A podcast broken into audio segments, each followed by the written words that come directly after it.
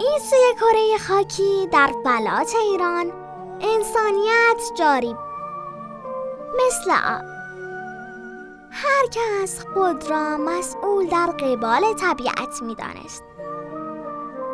برای هر نعمتی الهی متصور بودند. ایرانیان باستان آناهیتا را ایزدبانی آب می دانستند. نام آناهیتا را بعد از اهورامزدا می آوردند تا اهمیت آب بر حیات را نشان دهند. پس برای محافظت از آب خرد جمعی را به کمک گرفتند.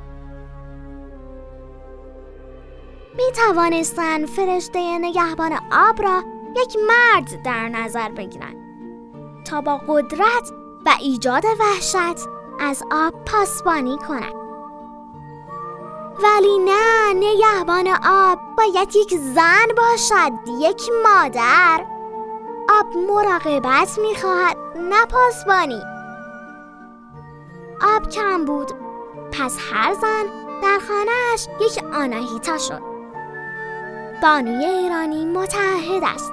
پس وقتی خود را فرشته آب در خانهاش یافت. برای آب نیز مادری کرد.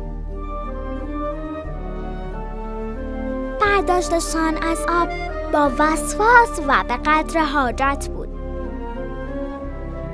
زمین و آب را متعلق به همه موجودات زنده می دانستند. پس از سر آگاهی فقط به قدر سهم خود از آب برداشت می کردن.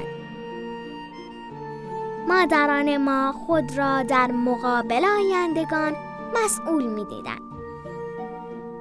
آب میراث ما برای فرزندانمان است. دوست خوبم زمان را برای دلجویی از آب از دست داده ایم. آب در حال احتضار است. اگر امروز من و تو احساس مسئولیت نکنیم جبران خسارت بر آب غیر ممکن است. پس من می‌خواهم آناهیتا باشم. تو هم آناهیتا باش.